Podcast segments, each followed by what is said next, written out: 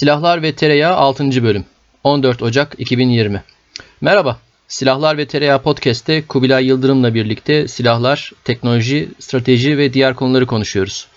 Ee, 2020 yeni umutlar, yeni enerjilerle başladı diyecekken tabi olabildiği kadar hızlı bir şekilde Orta Doğu'ya komşu olduğumuz bize hatırlattı e, ardı ardına gelişen gelişmeler e, birdenbire zaten yoğun olan gündemi iyice uzay zaman düzlemini bükecek kadar e, doldurdu, ağırlaştırdı.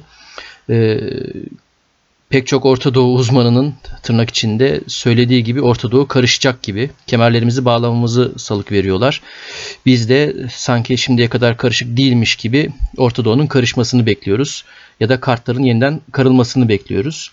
Neden bahsediyorum? Sondan başa doğru gidelim. Ee, önce e, en son daha doğrusu e, Ukrayna Hava Yolları'na ait bir yolcu uçağının Tahran'da düşmesi ve hemen akabinde İran'ın aslında bu uçağı düşürdüğünü itiraf etmesi.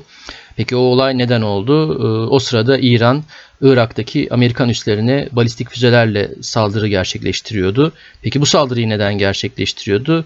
Amerika, e, Irak'ın, İran'ın e, en üst düzey e, figürlerinden birisi olan Kasım Süleymani'yi Irak'ta e, pek çok farklı e, önemli figürle birlikte suikastle öldürmüştü.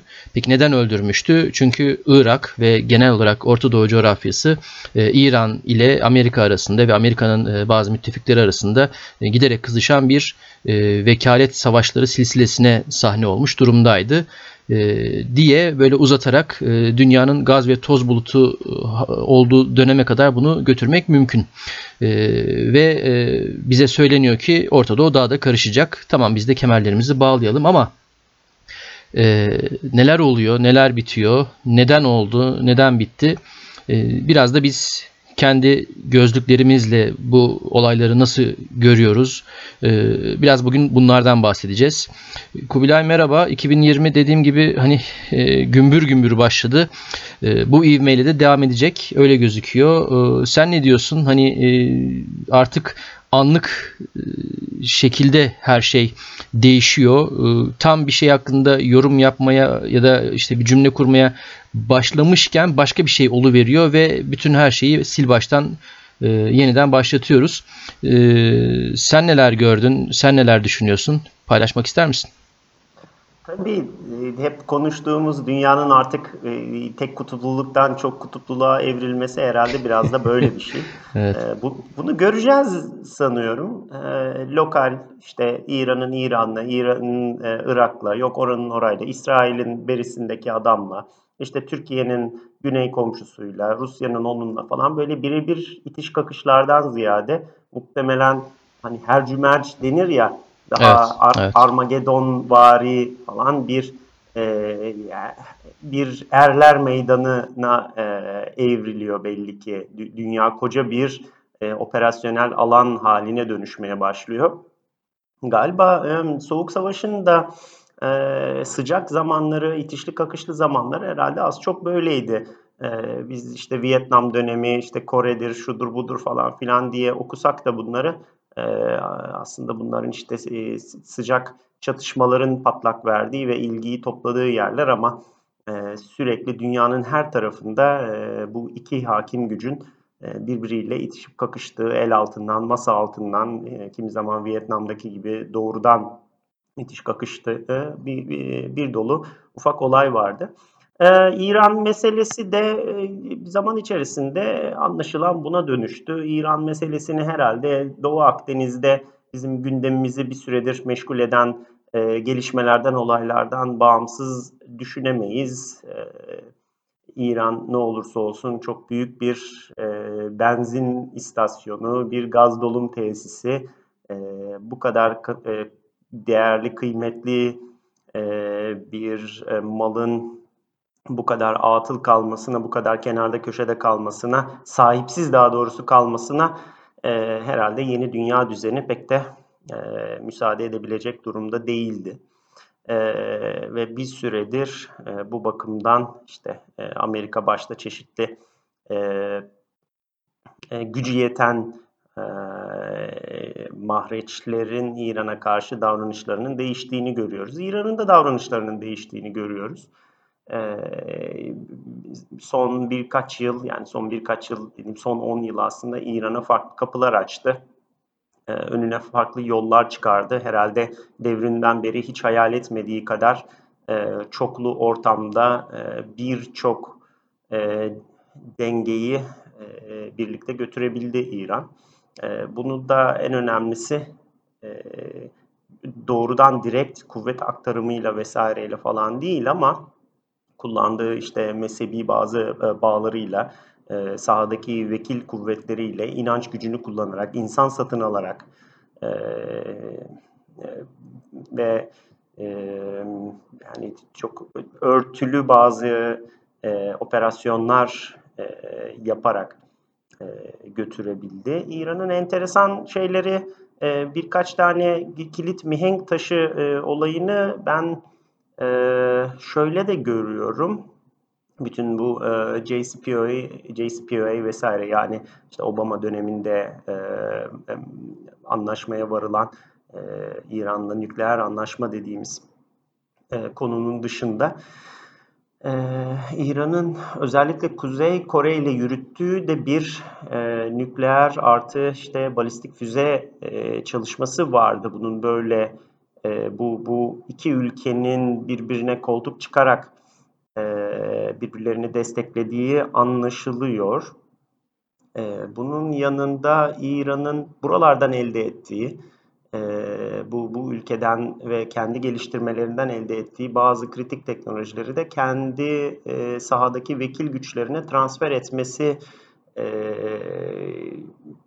konularını ben birer mihenk taşı olarak görüyorum. E, geçen sene de zaten Trump aslında e, durduk yere bir anda paldır küldür gidip şeye Kuzey Kore'ye sardırmıştı evet. e, hatırlarsanız. Evet. Ve ve ben e, Kuzey Kore'deki itiş kakışın Pasifik ve Güney Çin denizindeki suhulete yönelik bir hareket olmaktan çok aslında İran'ın Kuzey Kore teknolojisine erişimini e, kırpmaya yönelik bir çalışma olduğunu daha çok da biraz amiyane bir tabir olacak ama masada alınan verilerin de e, bunun üzerine olduğunu tahmin ediyorum. Ee, Kuzey Kore teknolojisi dediğimiz zaman tabii şey e, kamuflaj rengi boyanmış traktörlerle geçit resmi yapan bir memleket ama ne olursa olsun da e, 60 senedir balistik füze teknolojisi konusunda çalışan da bir memleket. Aynen. Üç nesil e, Kim Jong'ların e, aralıksız bir şekilde varıyla yoğuyla e, üzerine yatırım yaptığı e, bir e, şey memleket burası.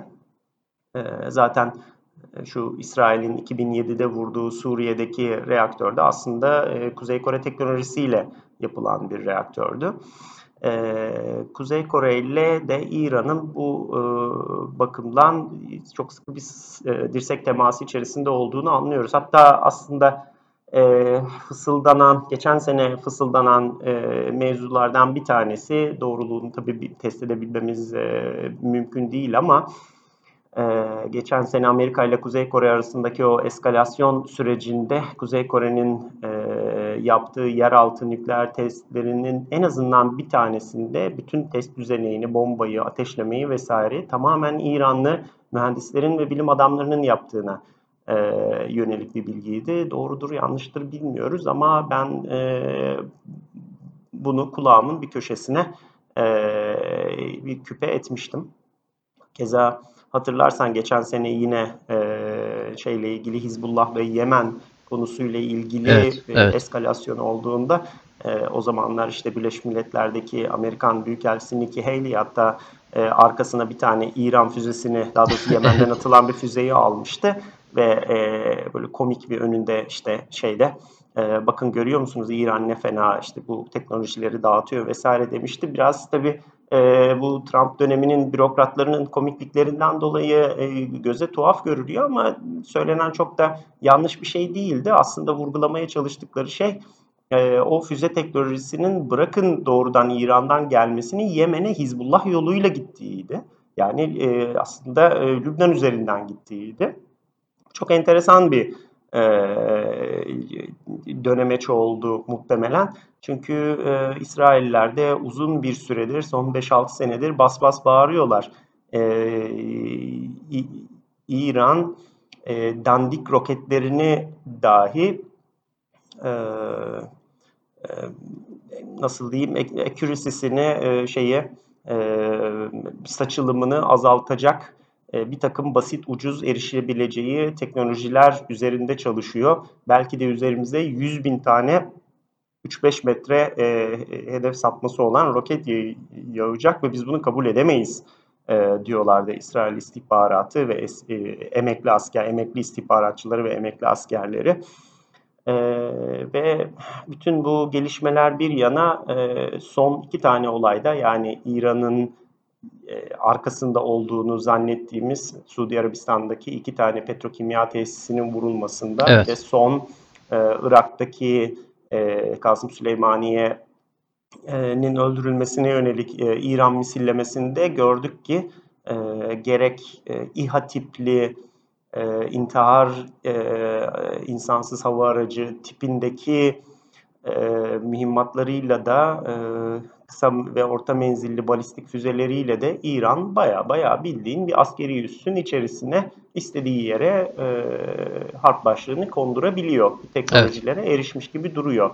E, bunu da artık yani Kuzey Kore'den e, sevk sistemlerini elde edebilirsin. İşte bir e, nükleer e, harp başlığı için işte physics kit bunun tasarımı vesairesi eline elde edebilirsin ama muhtemelen e, Kuzey Kore'den bu kadar e, hassas atış kabiliyetini elde edemezsin. Bu İran'ın gerçekten artık bu işlerde e, yani gerek kendi geliştirdiği gerekse de muhtemelen Çin üzerinden vesaireden bu tür teknolojilere ulaşma konusunda belirli bir e, yetkinliğe ulaştığını gösteriyor. Bunlar enteresan, korkutucu şeyler. E, bir yandan da tabii e, artık sahada kullanılacak e, kinetik elemanların bu kadar e, geliştiğini gördüğümüz günlerde e, Amerikan tarafının da artık eldivenleri çıkarıp baya baya e, şeyin e, muarızının suratına suratına yumruk çakmaya çalıştığını görüyoruz. Herhalde Kasım Süleymani'nin ve işte bu e, El Mühendis'in e, şeyde Irak'ta öldürülmesi de e, biraz buna delalet ediyor. Bu bu enteresan bir dönem sanıyorum. Yani farklı farklı kapılar açıldı. Farklı bir dönemin içerisine girdik herhalde. Muhtemelen Kasım Süleymani'nin öldürülmesi e, Trump'ın kendi seçim kaygıları için e, ortaya attığı bir şey değil, bir eskalasyon değil. Bu bir yeni dönemin hani modus operandisi herhalde. Bu iş böyle devam edecek e, diye e, tahmin ediyorum. Bu neyi getirir önümüzde, kimleri e, kimlerin açıktan birbirine e, salvolar salladığını görürüz bilemiyorum. E, ancak mevzu İran ve Orta Doğu ise e, orada farklı bir işleyişi e, görebileceğimizi okuyabiliyorum. Ee, senin bıraktığın yerden e, devam edeyim. Bu gerçekten de e, yeni bir dönemin habercisi gibi. Ben de öyle düşünüyorum. Şöyle, şimdi e, hem Kasım Süleymani hem işte El Mühendis e, kendi ülkelerinin e, resmi yetkilileri.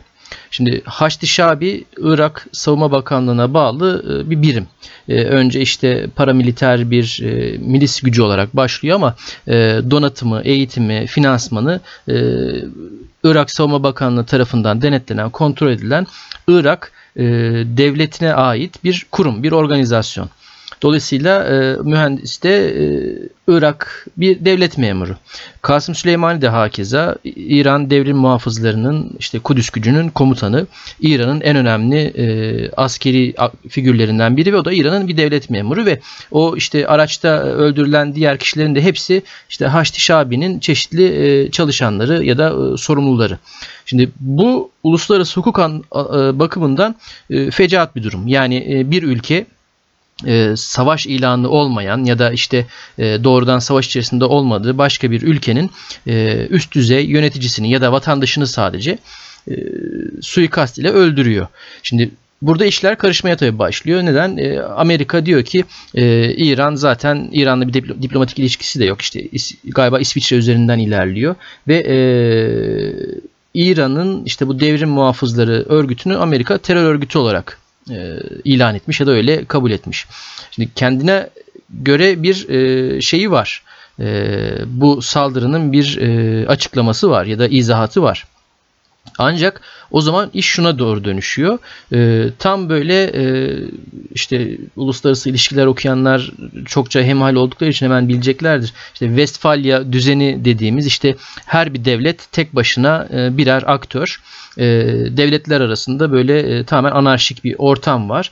Bir devletler arasındaki ilişkileri düzenleyen, normları belirleyen, işte e, örfleri diyelim belirleyen e, bir mekanizma yok tamamen böyle bir e, güçlünün ayakta kalabildiği, e, güçlünün kurtulabildiği bir dünya düzeni. E, şu anda ona geri döndük gibi sanki. Hani 17. 18. yüzyıllara geri döndük gibi. Ben hep şey derdim hani sen de biliyorsun konuşmalarımızda da hani sanki e, birinci ve ikinci dünya savaşları arasındaki o dönemi tekrar yaşıyoruz gibi. Hayır e, çok daha hızlı bir şekilde sanki 19. yüzyıla döndük gibi geliyor. Bu şundan dolayı tehlikeli. Ee, artık savaşlar ilan edilmiyor. Savaşların başlangıcı ve sonları muğlak hale geliyor. Savaşılan o savaşlarda da tarafların kim olduğu muğlak. Şimdi Yemen'de tamam bir tarafta e, Yemen'de işte Birleşik Arap Emirlikleri'nin Suudi Arabistan'ın desteklediği işte merkezi güç var. Neyse hükümet var. Bir tarafta Husiler var. E, Husileri İran'ın desteklediği, İran'ın eğittiği, donattığını dünya alem biliyor. İran bunu reddediyor. Ee, ama Husiler de enteresan bir şekilde İran teknolojili e, ya da İran'dan geldiği aşikar olan sistemleri kullanıyorlar. Ee, İran mış gibi yapıyor orada ya da işte Suriye bunun en güzel örneği. Şimdi Libya farklı bir örneği. Ee, böyle bir ortamdan bir sonraki bunun bir üst deyim yerine ise level'ına artık geçiyoruz.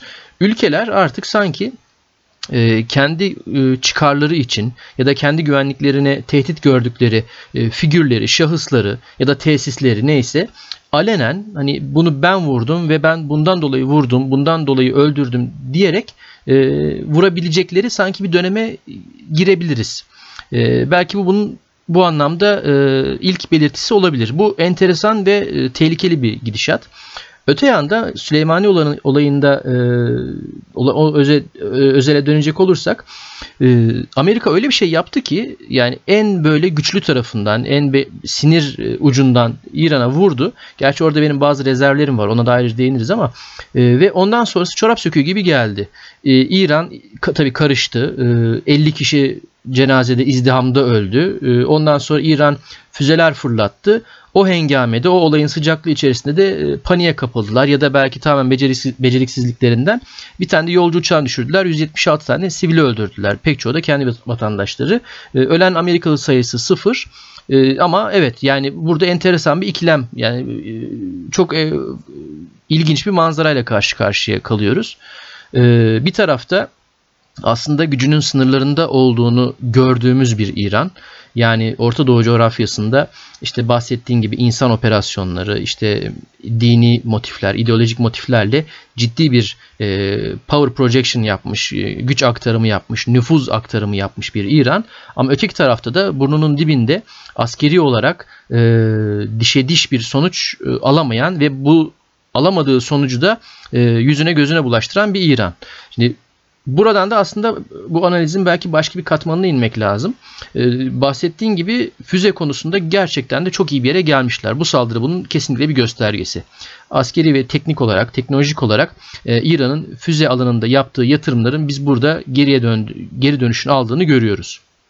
Neden? Bunun geçmişi işte sen de bahsettin. Ee, Kuzey Kore ile e, başlayan 80'lerde İran-Irak Savaşı'nda başlayan ve e, muhtemelen hala da devam eden e, çok yoğun bir askeri teknik işbirliği var. Çin de bunun bir başka paydaşı ve İran burada aslında akıllı bir strateji izledi e, işte Shahab serisiyle medyatik olan bir füze ailesi. İşte Skadlar ya da Kuzey Kore'den gelen Nodonglar bunların türevleri ve bunlar üzerinde devamlı uğraştı, çalıştı. Bunların gelişmiş modellerini geliştirdi, üretti, test etti.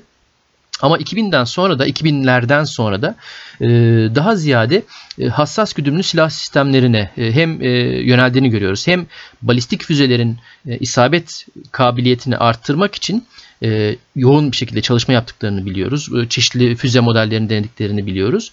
Hem de e, seyir füzesi alanında yatırımlar yapmaya başlıyorlar. İşte Ukrayna'dan füze alıyorlar. Biraz onun üzerinde uğraşıyorlar falan. En sonunda da Sumar isimli seyir füzesini ortaya çıkartıyorlar ki en son işte Yemen'de de Yemen tarafından da kullanıldığı kaydediliyor. Sumar'ın bir versiyonunun.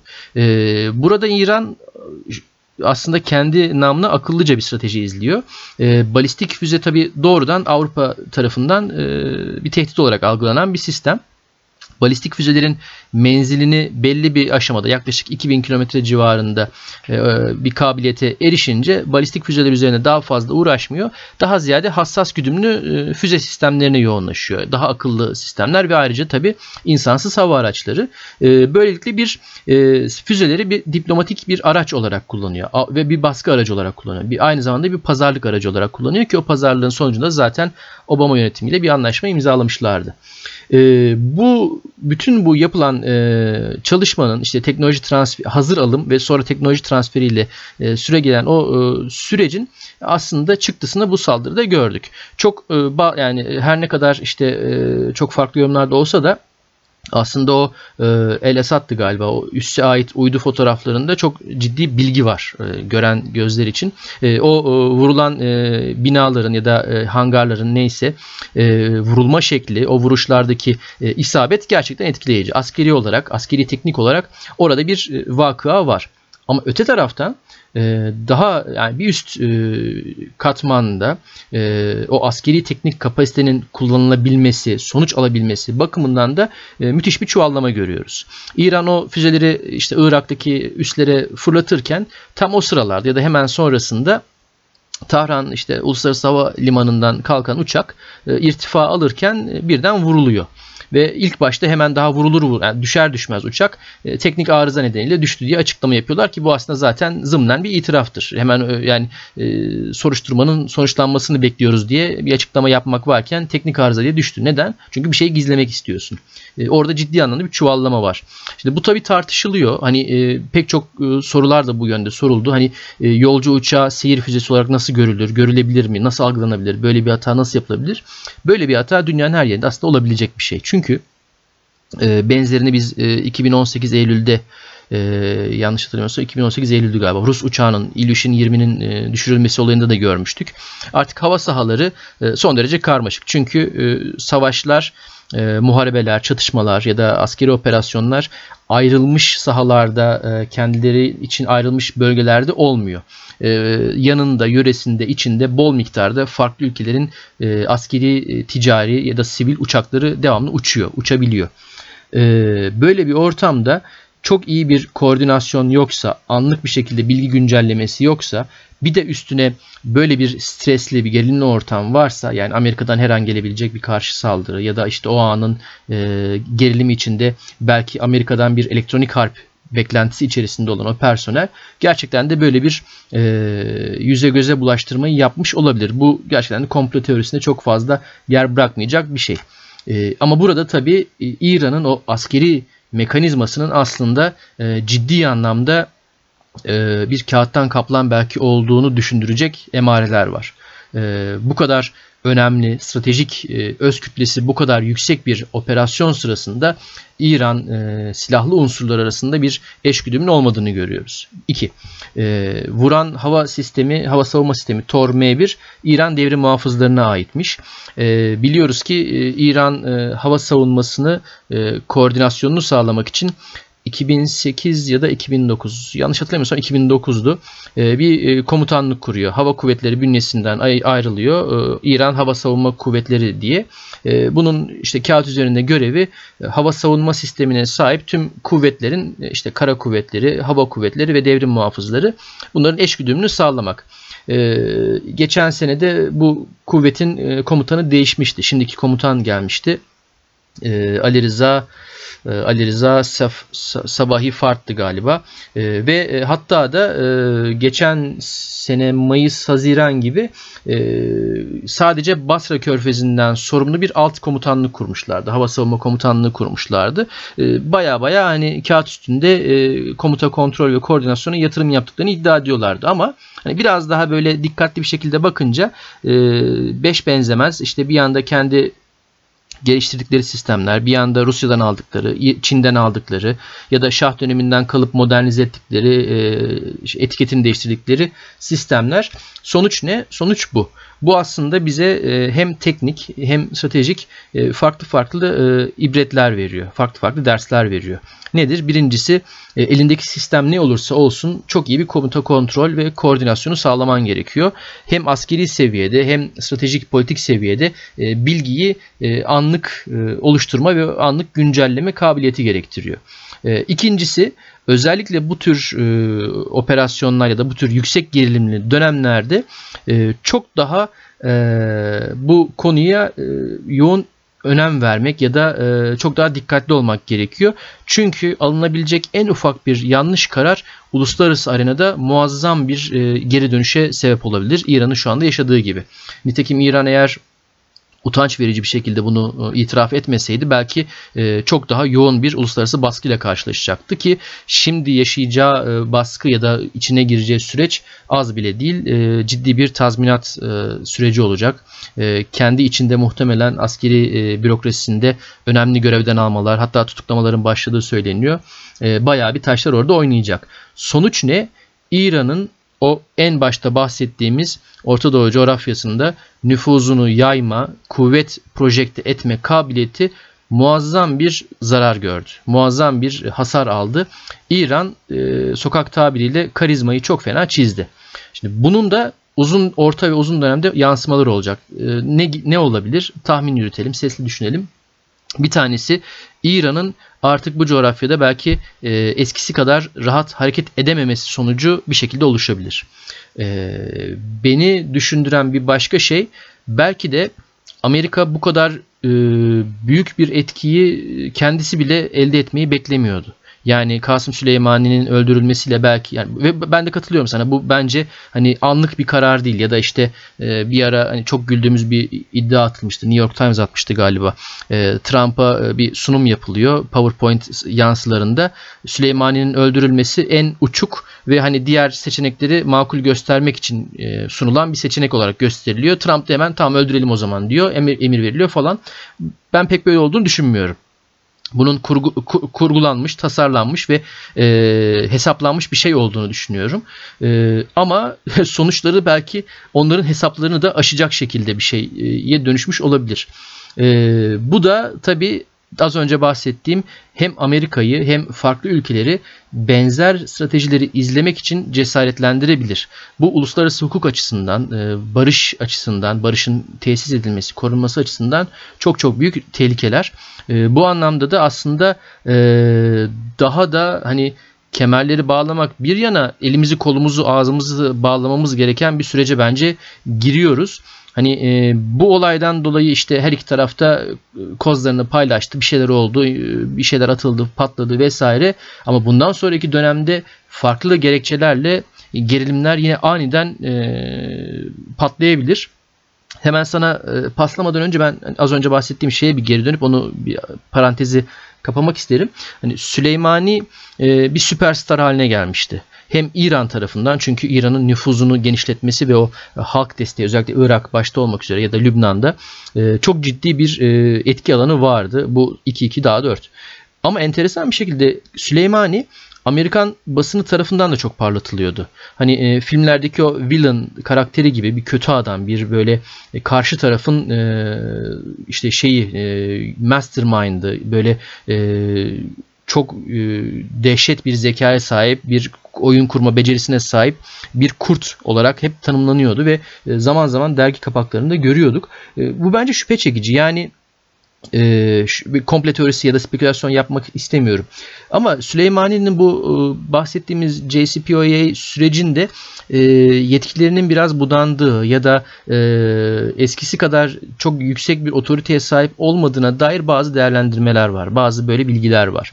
Şimdi bu bilgiler ve bu şey doğruysa yani aslında Süleymani efektif olarak pratikte çok etkili bir isim değil ancak işte bir vitrin figürü olarak İran'ın bir süperstarı olarak bir e, ikonu olarak ön planda kullanılıyorsa eğer e, öldürülmesi o kadar da tırnak içinde ve altı çizili olarak söylüyorum o kadar da e, büyük bir zarar vermeyebilirdi.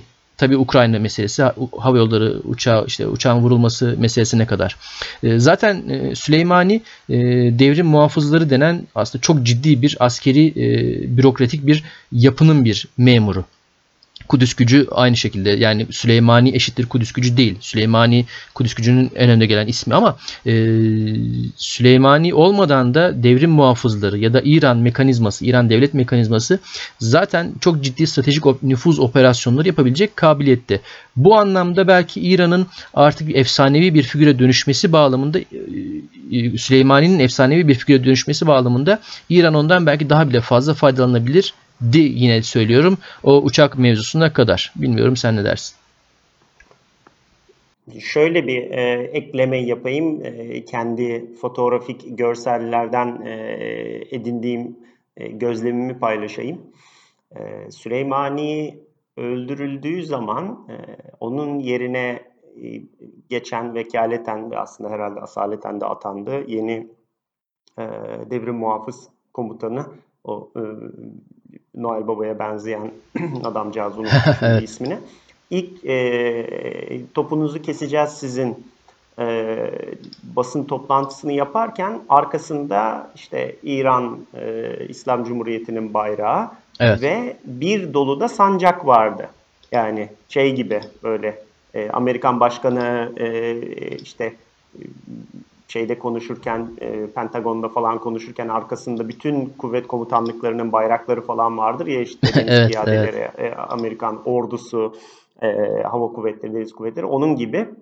Ben tabii çok iyi tanımıyorum şeyleri ama e, sancakları, o süsleri, sembolizmi.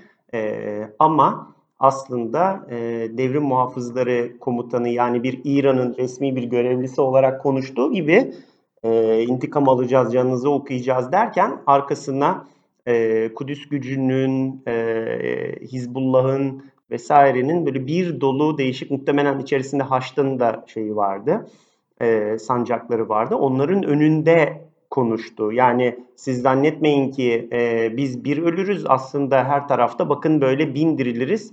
Hani ben sadece İran devleti adına konuşmuyorum. Bütün bunlar bizim arka bahçemiz. Hepsi bizim çocuklar, kuzen, yeğen. Ee, işte hani ma- mahalle kahvesine gelip işte e, eşi dostu çağıran şey gibi e, dayak yiyen mahalleli gibi e, böyle enteresan bir duruş sergiledi. E, ve buradan aslında e, endişe verici biraz önce hani senin söylediğin e, cehennemin kapılarını açtık mealindeki şey gibi bir e, mana beklemek lazımdı. Ama sonra uçağı düşürdüler bilmem ne oldu falan filan böyle bir anda işte at, füzeler atıldı bilmem neler oldu.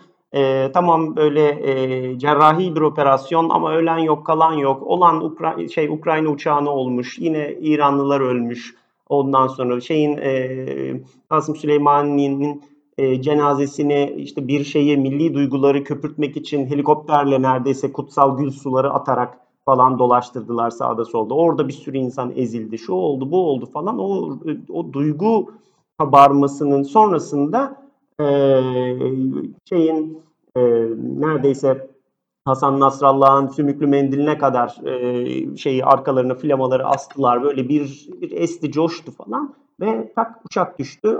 Artık e, çok sistematik bir şekilde de uluslararası kamuoyundan da hemen işte deliller ortaya konulmaya başladı. Hani 5. dakikasında neredeyse o evet, evet. E, şeyin e, Tor füzesinin e, hasar görmemiş e, harp başlı daha doğrusu şeyi e, güdüm e, kitini yerde buldular, fotoğrafladılar vesaire falan filan. Ondan sonra bir anda tekrar sadece şey önünde İran devlet e, resmi bayrağının önünde daha sakin konuşan ve bir devlet olduğunu yeniden hatırlayan e, ya biz bunu düşürmüşüz ama yanlışlıkla oldu sorumlulara da tabii ki hani bir e, halin hattını soracağız e, diyen bir devlet haline dönüştü.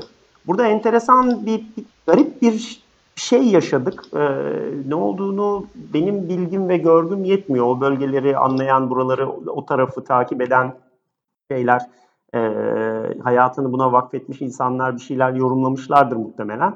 Ama gerçekten ilginç bir bir bir kırılmaydı. Böyle güçte bir bir titreme oldu o sırada. E, ancak hakikaten e, şey de söylediğin gibi devrim muhafızlarının konumu İran'da farklı. Ne olursa olsun işte devrim muhafızları dediğimiz zaman e, o flamaları düşünmek lazım. O flamalarda sadece birer askeri gücü, sahadaki gücü temsil etmiyor. Aynı zamanda çok ciddi bir ekonomik gücü de temsil ediyor. Doğru, e, doğru. Bu, bu adamlar büyük paraları e, sağa sola aktarabilen, kendi içerisinde yaşayan, kendi içerisinde kar zarar dengesi olan, e, gelirini bir yerlerden bulup bilmem neredeki Yemen'deki füze programına falan aktarabilen e, kapalı ekonomileri de temsil ediyorlar. E, dolayısıyla aslında Kasım Süleymani'nin öldürülmesi ile e, Amerika sadece bir saha özel kuvvetler operatörünü ya da onların liderini e, infaz etmiş olmadı. O kapalı ekonominin başındaki adamı da e, infaz etmiş oldu. Bunun muhtemelen işte artçıl e, şeyleri olacaktır. Bunları önümüzdeki dönemlerde ben bizim e, Halk Bankası ile ilgili şu anda Amerika'da yürüyen davalara kadar varan bir takım artçılarının olmasını beklerim. Ama e, bir öngörüde de bulunamam ne olur diye. E, sadece e, belki bizim gibi bu işleri e, fazla didikleyen, içine bakan, e, bir şeyler hissetmeye çalışan, örümcek hisleri geliştirmiş e, insanların farkına vardı. Garip bir tırmanış vardı birkaç seneden beri yaşadığımız. Bunu daha açık etti bu olaylar. Aslında hani biraz önce şöyle değindiğimiz, böyle periferal olarak değindiğimiz konuların birçoğunda çok ciddi bir eskalasyon, çok ciddi bir e, hiç alışık olmadığımız türde e, mesajlaşmalar, cevaplaşmalar e, süreci yaşıyorduk birkaç senedir. E, bunun örneklerinden bir tanesi az önce konuştuğumuz Kuzey Kore'nin nükleer programı. Kuzey Kore işte bir deli saçması, saçma sapan bir ülke olarak bizim için bilinir. İşte bir manyaklıktır, şudur budur. Bütün dünyada öyle bakar. Ha, geçtiğimiz sene içerisinde, bu bir buçuk sene içerisinde çok farklı bir e, kimliğe büründü bizim için. Hatta hatırlarsan e, Amerikalı uzmanların e, özellikle Amerikalı uzmanların ya nükleer kapasitesi Kuzey Kore'nin şurada ya da füze kapasitesi şurada dediği her şeye böyle birkaç hafta içerisinde bir cevap geldi ve enteresan bir bir böyle çok hızlı bir merdiven tırmanma e, süreci yaşadık. Doğru, yani doğru, şey, doğru. E, MRBM yani orta menzilli füze yapıyorlar ama ICBM yapamıyorlar. Ondan sonra Foş diye bir tane şeyden o e, manyak kim, kimonolu teyzenin hani şey gibi e, Hasan Mutlucan e, şeyiyle ses tonuyla hani haber sunduğu manyak şey, haberleri var ya onların. Evet, evet. Orada hop arkada bir bakıyorsun işte Kim Jong gitmiş orada vadilerin arasında sırıtıyor. Saçma sapan böyle şeyin e, Enis Berberoğlu'nun Şırnak'ta e, yol kenarına masa kurduğu gibi masa kurmuş elinde dürbün. Şeye bakıyor. Herifler ICBM atıyorlar falan. Foş gidiyor hakikaten işte Japonlar işte şeydeki Pasifik'teki Amerikan kuvvetleri izliyor falan. Bu sefer şey diyorlar. Evet belki ICBM menzillerine çıkmış olabilirler ama re-entry için e, işte gerekli malzeme kabiliyetleri yok falan. Sonra bir bakıyorsun 3 gün sonra e, Kim Jong şeye gidiyor. E, ne derler ona? e, bir tesise gidiyor. O tesiste işte seramik e, bu e, atmosfere geri e, geri girişteki e, yüksek sıcaklıklara e, dayanacak malzemeler olduğu hissettirilen belli olan bir takım böyle e, seramik bir şeyleri kaplamaları falan geziyor. Bakıyor nasıl iyi mi bu falan diyor insanlar işte karşısındakiler hemen not alıyorlar. Manyak ya onlar generaller evet. not alıyor. bu da sırıtıyor falan. Sonra işte ya tamam belki Reentry'yi de yapmış olabilir ama o physics kiti o kadar küçültemez falan diye. Dört gün sonra o bir bakıyorsun e, bu başka bir tesisi geziyor. Orada hakikaten işte e, bir atom bombası, bir e, uranyum bombası fizikine benzer bir şeyler var ve hakikaten küçük yani ICBM'in tepesine sığabilecek boyutlarda görünüyor. Ya tamam öyle ama işte bunlar şey hipergolik e, şeyler yakıttılar. Öyle hemen doldurup atamaz falan. O, hayda bu herif sonra bir hafta sonra e, denizaltıdan e, katı yakıtlı ICBM atıyor ve hakikaten de Japonya'nın üzerinden aşırttırıp hemen arkasını düşürüyor falan. Yani e, burada tamam evet belki böyle diyor ama şunu yapamıyor falan. Hop bak bunu da gösteriyoruz falan. Tamam o yan onu yapmış olabilir ama geri sokamaz. Bak sokuyoruz falan işte. Ama işte şu menzile gidemez. Bak o menzile de attım falan. Ama gün sonunda işte o kadar çok e, atom bombası şeyi yok. Bir atom bombasının patladığını görmedik. Hop yeraltı denemeleri. Onu da yaptılar. Falan, evet. sismik de testler falan. Böyle çok acayip bir süreç yaşadık. Bu çok e, alışık bir şey değil ve bu böyle bir, bir buçuk ay içerisinde oldu. Yani Kuzey Kore e, hani bizlerin radarlarında pek olmayan bir ülkeden denizaltıdan katı yakıtlı ICBM atan ve belli ki bunun reentrisini çözmüş ve e, bir atom bombası fizik kitini de bunun tepesine sığdırabilecek minyatürizasyonu falan da yapmış bir adam haline geldi ve tık tık tık böyle haberlerle bilmem nelerle çok açık istihbaratla falan yapıldı bunlar. Ondan sonra e, bir, bir, bir diğer nokta e, işte hakeza e, İran'ın bu son iki tane operasyonunda aslında çok farklı kabiliyetlerini göstererek nasıl şey altından yani bu aslında Yemen'den atılan füzelerin e, hassasiyetleriyle vesaireleriyle başladı herifler. Gittiler Riyad'daki havaalanını vurdular ya. Yani evet, evet. nereden. Ve hakikaten vurdu herif orayı.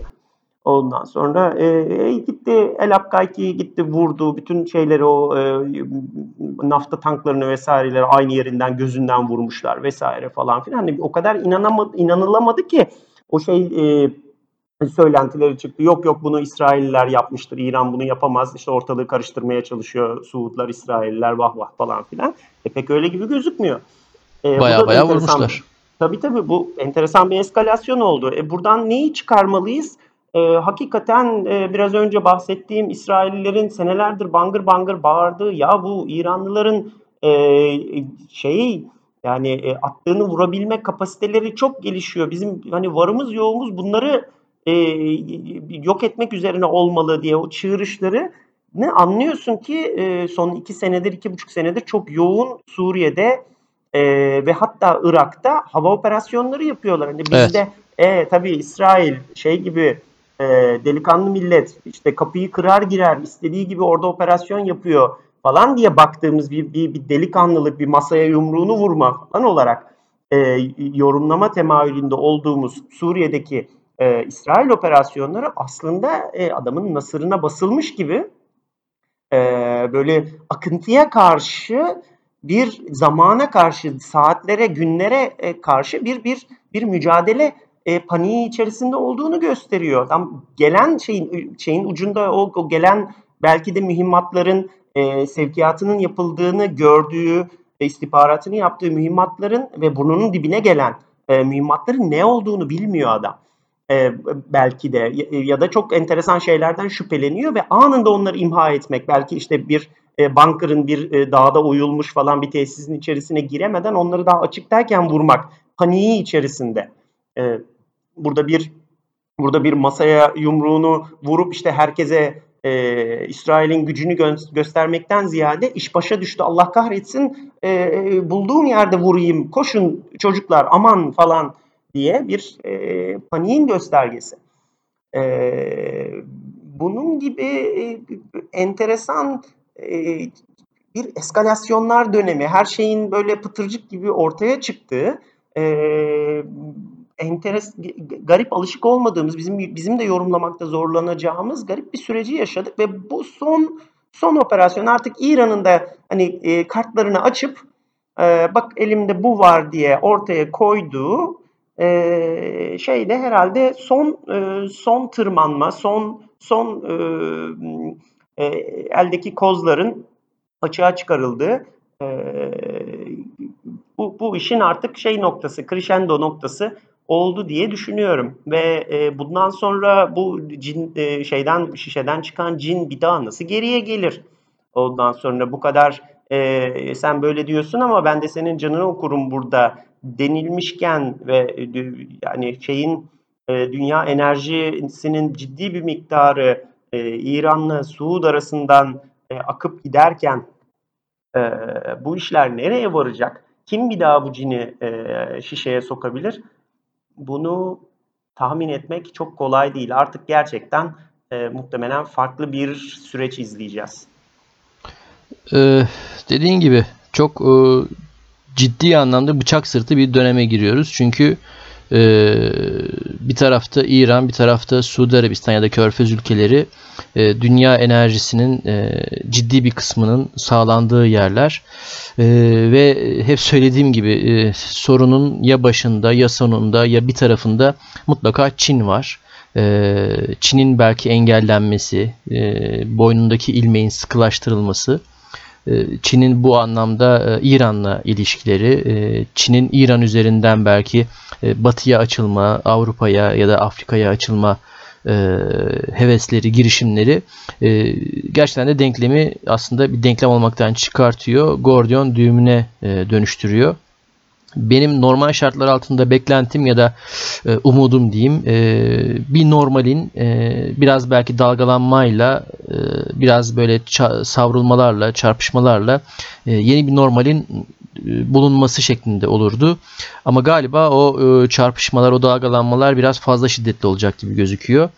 E, şimdilik bu aşamada bu anda e, muazzam bir kriz ya da çok büyük bir risk yok gibi gözüküyor. Ama öyle bir hakikaten döneme girdik ki e, gerçekten de ne öngörü yapabiliyoruz ne e, doğru dürüst bir oyun planı e, düşünebiliyoruz. En azından biz faniler olarak. E, işte gördük bu Ukrayna uçağının düşürülmesi ve ondan sonra gelenler birdenbire işin rengini değiştiriverdi. Bundan sonrası için de e, gerçekten de e, iyimser olmak için çok çok daha fazla enerji harcayacağız gibi gözüküyor. En son e, söylediklerinde aslında belki bir sonraki podcast'in bir konusu da ortaya çıkmış olabilir. Batı'nın, Amerika'nın ve genel olarak Batı'nın değerlendirmelerinde, tahminlerinde aslında ne kadar sıklıkla ne kadar yüksek ıskalamalar yaptığını görüyoruz. İran'ın kapasiteli kapasitesi, gücü hakkında olsun. Ee, belki Çin'in biraz, donanma gücü. Kesinlikle Çin'in donanma Hı-hı. gücü. Bu hiç kimse yani hadi belki orada biraz hani şey yapmayalım. E, kimse belki bekleyemezdi böyle bir e, muazzam kapasiteyi ama haklısın. Çin genel olarak askeri kabiliyetleri. Hatta orada şöyle bir parantez açayım. Sen söylerken aklıma gelmişti. E, bu en son Ekim ayındaki büyük o askeri geçit töreninde e, DF-17 hipersonik silahlarını sergiledi. Çin ve e, kaç tane 16-17 tane falan sergiledi onlardan. Onları görür görmez ben hemen e, şimdiye kadar DF-17 ile ilgili açık kaynak literatürünü bir taradım. E, en erken 2020'de 2020-21 civarında hizmete girmeye başlaması bekleniyordu. Ya bir baktık ki hizmete girmeye başlaması bırak e, üretime, seri üretime girmiş 16-17 tane en az hizmete girmiş aletler. Şimdiye evet. kadar hiç tahmin dahi edilemeyen platformlar sergilediler ve deniz alanında sergiledikleri performans zaten hani e, o apayrı bir hikaye. E, Çin öyle. İran konusunda aynı şekilde Yemen'deki gelişmeler, Suriye'deki gelişmeler, şimdi yine sıcağı sıcağını yaşıyoruz Libya'daki gelişmeler. Batı'nın genel olarak Batı'nın gözlükleri e, bayağı bir kirlenmiş. E, beyni de bayağı bir bulanmış gibi gözüküyor. Ve bu e, algı e, ve yorumlama kapasitesindeki zafiyetin aslında sonuçlarını biraz yaşıyorlar. Bunun bir sonucu ne oluyor? E, belki hegemonyanın daralması yeni bölgesel güçlere manevra alanının e, artık oluşmaya başlaması. E, bir diğeri artık gelişmelerin her zaman odağında, dümeninde, kontrolünde, direksiyonunda olan bir batı değil. Artık biraz daha e, artan oranda e, reaksiyoner politikalar izlemek zorunda kalan bir batı. E, bunun da tabii yarattığı ayrı ayrı fırsatlar ve riskler olacak. Gelişmekte olan, gelişmekte olduğunu ümit eden, orta gelir tuzağından kurtulma umutları yaşayan Türkiye için de aynı şekilde bol miktarda fırsat ve bol miktarda risk var diyelim. Son söyleyeceklerin varsa senden birkaç cümle alayım ondan sonra da bu yayını kapatalım. Şunu ekleyebilirim. Hazır sen de e, konunun altını yapmışken bunu detaylıca tartışalım. E, bütün bu podcast'te ve şu son eklediklerinde bir şey göze çarpıyor. E, teknolojinin dağılımını, paranın e, dağılımını, ekonomik sistemin e, oyununun kurallarını koyan Batı artık anlaşıldığı kadarıyla teknolojinin edinimini, yayılımını kontrol edebilmekten çok uzak. Hakeza işte biraz önce saydığımız e, evet 60 senedir uğraşıyor belki e, Kuzey Kore belli ki e, bir, nükleer başlıklı ICBM e, kapasitesine erişmiş durumda. E, Çin için şöyle diyorlardı, böyle diyorlardı, şuydu buydu falan 12-13 bin tonluk e, ISR radarlı e, destroyerler, kruvazörler atıp atıp duruyor denize. Ee, işte stealth uçaklarıyla dalga geçiyorduk bundan 10 sene önce. Ya bunu Hasköy Sanayi'de e, kaportacıda mı yaptırmışlar diye. O uçak şimdi tamamen bambaşka bir uçak haline geldi. Evet.